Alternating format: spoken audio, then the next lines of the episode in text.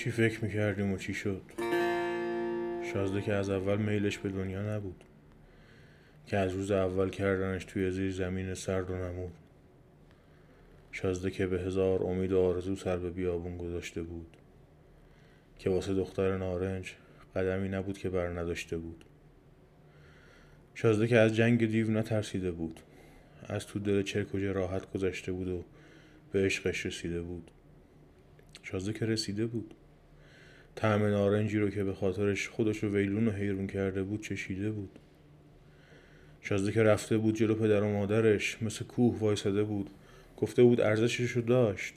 گفته بود اگه گوشه امن و راحتتون رو ول کردم اگه سر به بیابون گذاشتم و ترسم تاریکی رو باطل کردم اگه از زمین و آسمون سختی کشیدم اگه چند سال بدبختی کشیدم عوضش براتون عروسی آوردم که لنگش تو هفت تا سرزمین پیدا نمیشه.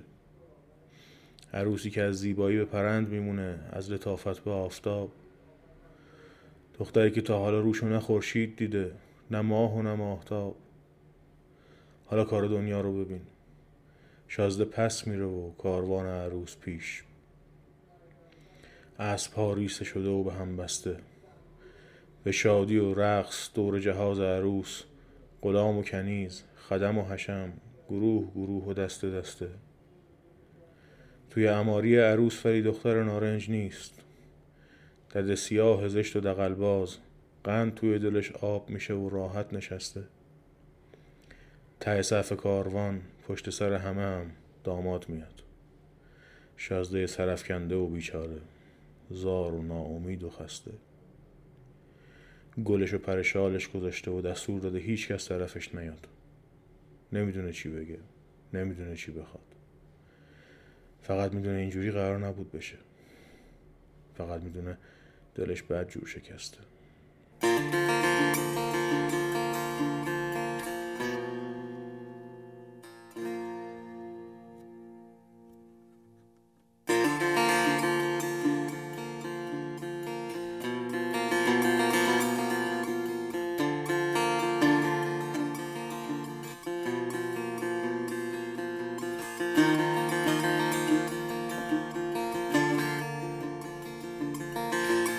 پادکست چیروک قسمت سوم قصه دختر نارنج.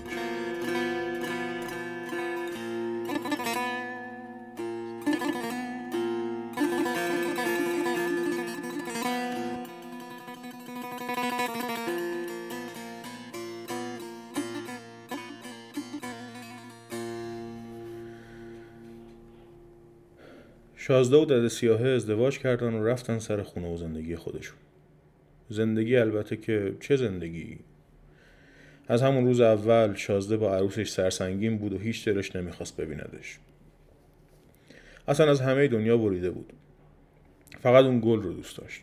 همین از راه که رسید داد گلش رو توی حیات قصر بکارن گلم گرفت و روز به روز بزرگتر و خوشگلتر شد. از هر شاخش هزار گل در اومد و عطر و بوش تمام قصر رو می‌گرفت. ولی از همون روز اول این گل خاری شده بود به چشم دد سیاهه. می‌رفت و میومد یه فوشی به گله می‌داد. آخرم یه روز که چشم شازده رو دور دید رفت سراغ بوته و تک تک گلاشو چید. همه رو پرپر کرد و ریخت تو حیات. بعدم به خیال خودش نفس راحتی کشید. ولی هر پره گل شد یه مرغی یه خروسی هر کدوم یه دوید دده رو کارد می‌زدی خونش نمیومد دو روز بعد حاملگی رو بهانه کرد و ویار سوپ کرد. جفت باشو کرد توی کفش که باید از گوشت این مرغ و خروس سوپ براش درست کنن. نوکرا ریختن و رفتن تو حیات همه مرغ و خروس ها رو سر بریدن. گوشتشون رو لخت کردن دادن به طباخ قصر که واسه در سیاه سوپ ویار درست کنه. خونشون هم ریختن تو باغچه. از خون مرغ و خروس یه درختی در اومد. خوشگل و پرشاخ و برگ سایدار و قد بلند. دده چشمش پر نشد. دوباره بهانه کرد. گفت واسه بچه من ننو باید بسازین اونم از چوب درخت. حتما هم همین درخت. باز همه راه افتادن. اره و تیشه و سنباده و میخ چکش و رنده و رنگ و خلاصه هر چی لازم بود آوردن و افتادن به جون درخت. بریدنش و باش ننو درست کردن. برای بچه داده. نه ماه و نه روز و نه ساعت که از اقدامات اولیه گذشت اولیا حضرت دد سیاهه همسر شازده والا مقام و دختر نارنج جعلی درد زایمانشون شروع شد. کیسه آبشون ترکید و یه پسر واسه شازده به دنیا آوردن. پسر رو گذاشتن تو ننو. ولی ننو شکست و ریخت و بچه نوزاده دده رو جابجا کشت. قلقله افتاد تو قصر. خون جلوی چشم دده رو گرفته بود. دستور داد چوبای مونده از ننو رو بریزن تو تنور رو بسوزونن.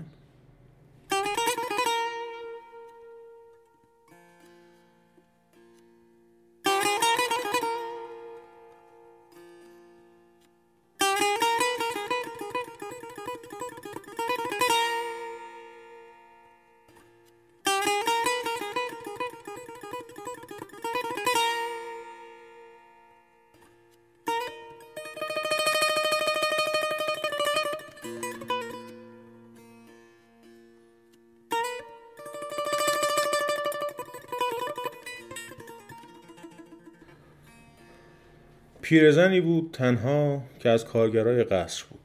هر روز می اومد گوشه و کنار قصر رو نظافت می‌کرد. حیات رو می‌رفت و زمین رو میروبید. بعدم موقع رفتن می‌رفت دم مطبخ و اگه غذایی مونده بود می‌گرفت و می‌برد خونه. می‌خورد و میخوابید تا فردا که باز خدمت قصر کنه. اون روز پیرزن که خواست بره رفت کنار تنور رو نگاه کرد. دید یه تیکه چوب صاف و قشنگ هست. وقتی فهمید می‌خوام بسوزوننش گفت حیفه. گفت اگه بشه من ببرم. شاید یه روز به دردم خورد. خوشگل بود اقلا. اومد خونه و تیکه چوبش رو گذاشت سر تاخچه از فردای اون روز هر شب که پیرزن برمیگشت خونه می‌دید کارای خونش انجام شده. همه جا تمیز همه جا مرتب. یکی انگار خونه رو جارو کرده بود برفا رو پارو کرده بود. رختاش گوشه اتاق بود غذاش سر اجاق بود. خلاصه که همه چیز خونه درست درمون بود. چند روز که پیرزن اومد و دید وزینه به خودش گفت نمیشه. من باید بفهمم کی این کارا رو می‌کنه. فرداش خودش رو زد به مریضی و نرفت سر کار. خوابید تو رخت خواب. سر انگشتش هم برید و نمک زد که خوابش نبره. دید وقتش که شد یه دختری از تو چوب سر تاخچه اومد بیرون. تو بگو دختر شاه پریون. دختر جارو رو برداشت و حیات آب و جارو کرد. بعد خونه رو مرتب کرد و همه چی رو گذاشت سر جای خودش. از چاه آب کشید و آورد ریخت توی ظرف. بخشه ها رو باز کرد. لباس ها رو باد داد. گرد وسایل رو گرفت و شیشه ها رو دستمال کشید. بعدم غذا رو بار گذاشت و رفت که برگرده توی تیک چوبش که پیرزن از رخت خوابش اومد بیرون و گوشه دامنش رو گرفت. دختر گفت ولم کن ننه.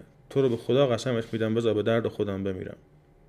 پیرزن گفت به اون خدایی که من تو رو آفریده من هیچ کاری به کارت ندارم. فقط نرو. من هیچ مونسی ندارم. بمونو بشو دختر من. تو رو به خدا. دختر قبول کرد و از اون به بعد موند پیش پیرزن.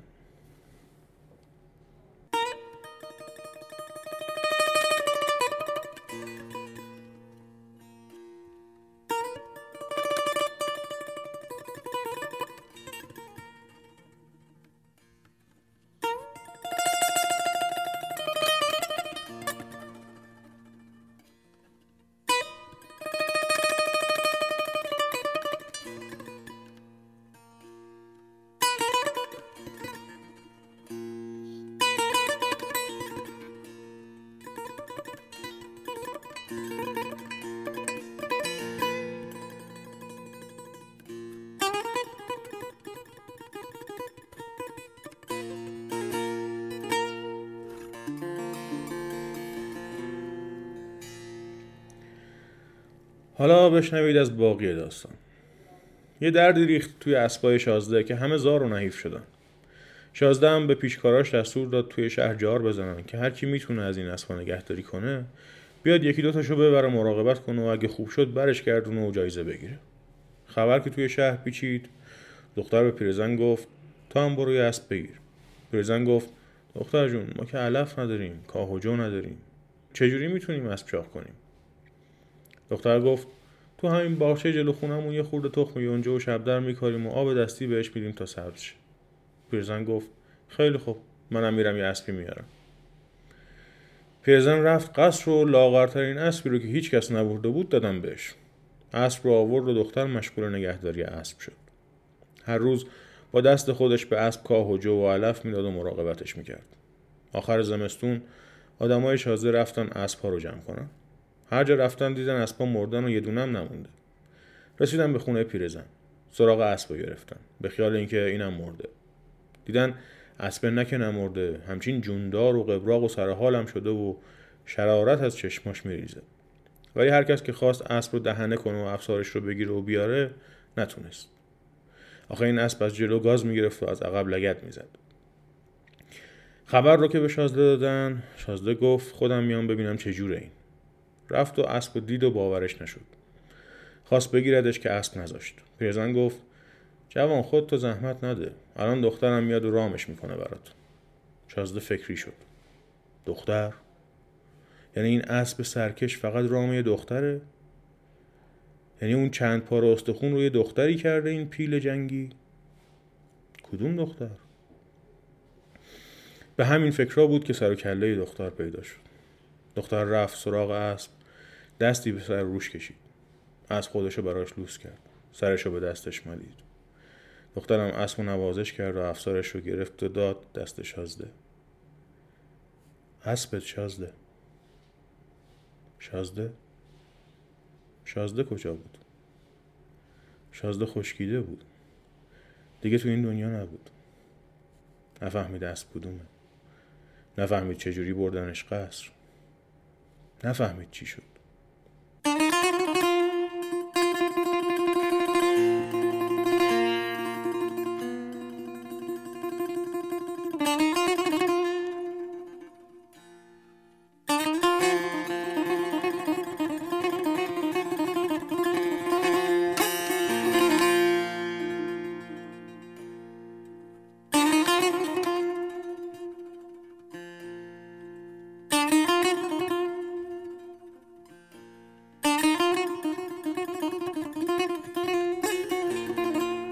چند ماه گذشت.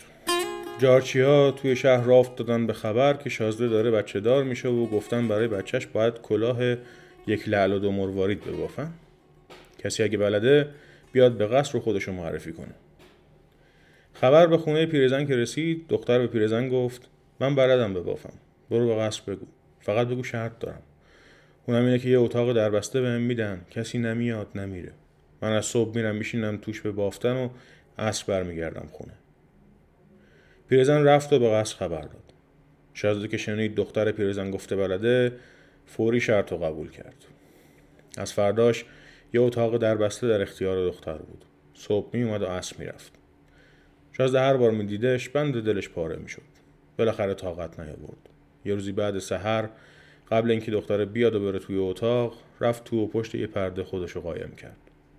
دختره وقتی رسید بخچه وسایلش رو باز کرد. روی نازبالش نشست و شروع کرد به بافتن و خوندن. یه لعل و دو مرواری. ای شازده چه میدانی؟ نارنج بودم در باغ. دستی ز درختم چید. دو خواهرم و کشت و لبهای منو بوسید. یه لعل و دو مرواری. ای شازده چه میدانی؟ او رفت به شهرش که با خلعت و با مرکب برگرده و من رفتم بالای درخت بید. یه لعل دو مرواری هی شازده چه میدانی؟ از بس به خیالش دل بستم که دلم پوسید. از بس به مسیرش چشم بستم که چشام خشکید. کولی دقلبازی بر شاخه بیدم دید. ای شازده چه میدانی؟ سر از تن من برید. خونم به زمین افتاد یک شاخه گل روید. یه لعل دو مرواری کولی به دقلکاری تو خونه من جا کرد. با شوهر من خوابید. یه لعل دو مرواری ای شازده چه میدانی؟ یک روز نیومد که یادش به دلم نگذشت. هر لحظه عذابم شد. هر دقیقه دلم لرزید. یه لعل دو مرواری هی شازده چه میدانی؟ یه لعل دو مرواری یک لعل دو مروارید. خوندن دختر که به اینجا رسید شازده از پشت پرده بیرون اومد و دست انداخت کردن دختر نارنج و یک دل سیر گریه کردن. باورشون نمی‌شد که بالاخره به هم رسیدن. با سلام و سلوات از اتاق بیرون اومدن و دست تو دست هی خندیدن. شازده به دختر نارنج گفت بیا من عقدت کنم. ولی دختر نارنج گفت نمیشه چون تو زن داری. شازده گفت اونم درستش می‌کنم. همونجا دد سیاهه رو طلاق داد و بعدم دستور داد از گیس ببندنش به دم به اسب و اسب رو هی کنن تو بیابون. شازده و دختر نارنج هم بعد از این ماجرا ازدواج کردن و سالهای سال به خوبی و خوشی انیس و مونس هم شدن. و اینطوری شد که قصه دختر نارنج به سر رسید.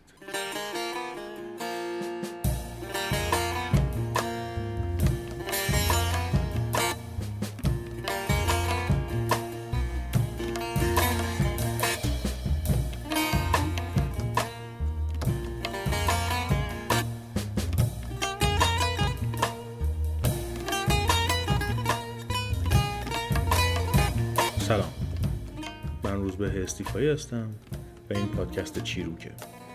چیزی که شنیدید قسمت سوم و آخر قصه دختر نارنج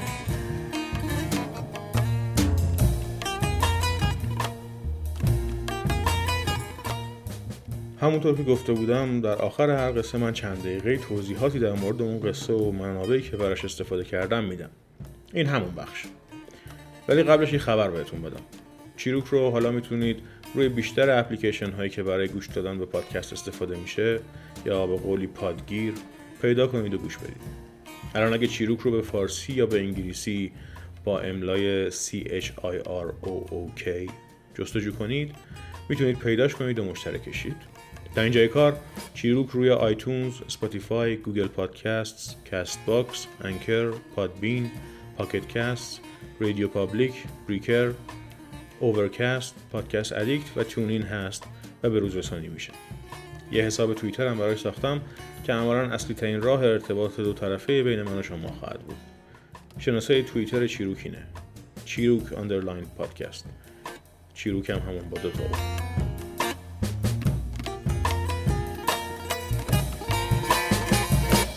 قصه دختر نارنج تو خانواده مادری من که کرمانشاهی و اصالتشون کرمانشاهی نیست مونده و من وقتی بچه بودم از مادرم و از خالم شنیدمش.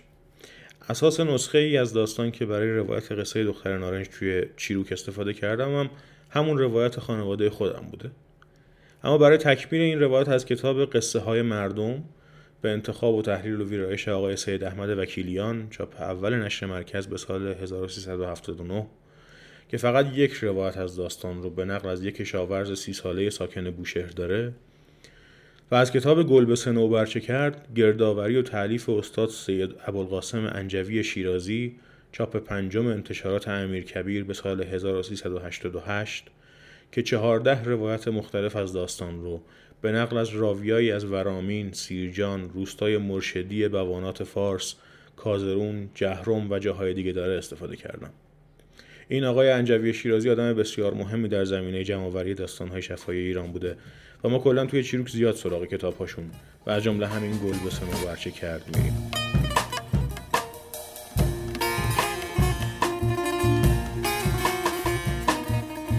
راجع به تفاوت های این روایت اگه کوچولو بخوام براتون بگم چارچوب داستان تو بیشترشون تقریبا یکیه ولی جزئیات تفاوتهایی دارن. مثلا اون داستان اسبای شازده و مریضیشون و ملاقاتی که دختر نارنج و شازده سر اسب دارن توی چند تا روایت هست و توی خیلیاش نیست. کره اسب ابروباد فقط توی یکی دو تا از روایت ازش اسم برده میشه. یه چیزی هم تو پرانتز بگم. خود کره اسب ابروباد یه داستان جداگانه داره که به زودی توی چیروک براتون تعریفش می‌کنم. احوال اون باغه و شکل رسیدن از اون پیرزنه که داشت لقمه کره اصل می‌گرفت تا نارنجا هم متفاوتن. ولی یه چیز جالب. اون بخش اول داستان که کلی به شاه و زنش میگه به شازده نباید نور بخوره و تو زیر زمین نگهش میدارن. ظاهرا فقط تو خانواده ما هست و من جای دیگه ای پیداش نکردم. اون یه لعل و دو مرواری آخرم همه جا فقط گفته شده که دختر نارنج پای بسات بافتنش قصه خودش رو تعریف می‌کنه. ولی خود متن چیزی که می‌خونه رو من از خودم نوشتم.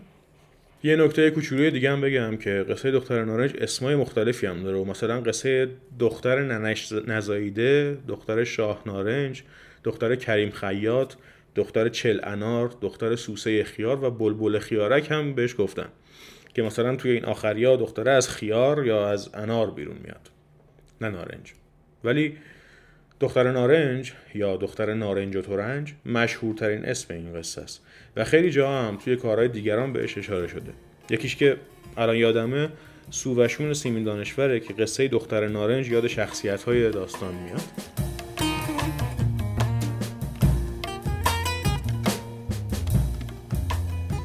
همونطور که قبلا هم گفتم من برای روایت قصه دختر نارنج از آهنگای آلبوم سیر کار آقایون مسعود شعاری و کریستوف رضایی استفاده کردم.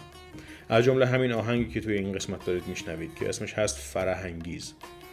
لینک خرید قانونی این آلبوم رو توی توضیحات این قسمت پادکست و توی توییتر می‌ذارم که اگه دوستش داشتید بتونید بخرید.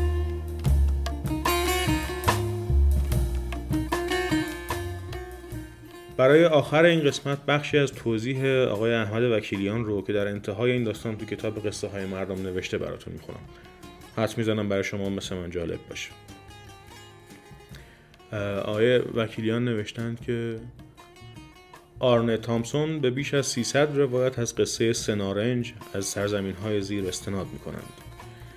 سوئد، نروژ، فرانسه، اسپانیا، ایتالیا، آلمان، مجارستان، اسلوونی، سرب و کروات، روسیه، یونان، ترکیه، هندوستان، آمریکاییان فرانسوی زبان، آمریکاییان اسپانیایی زبان و سیاه پوستان غرب آمریکا.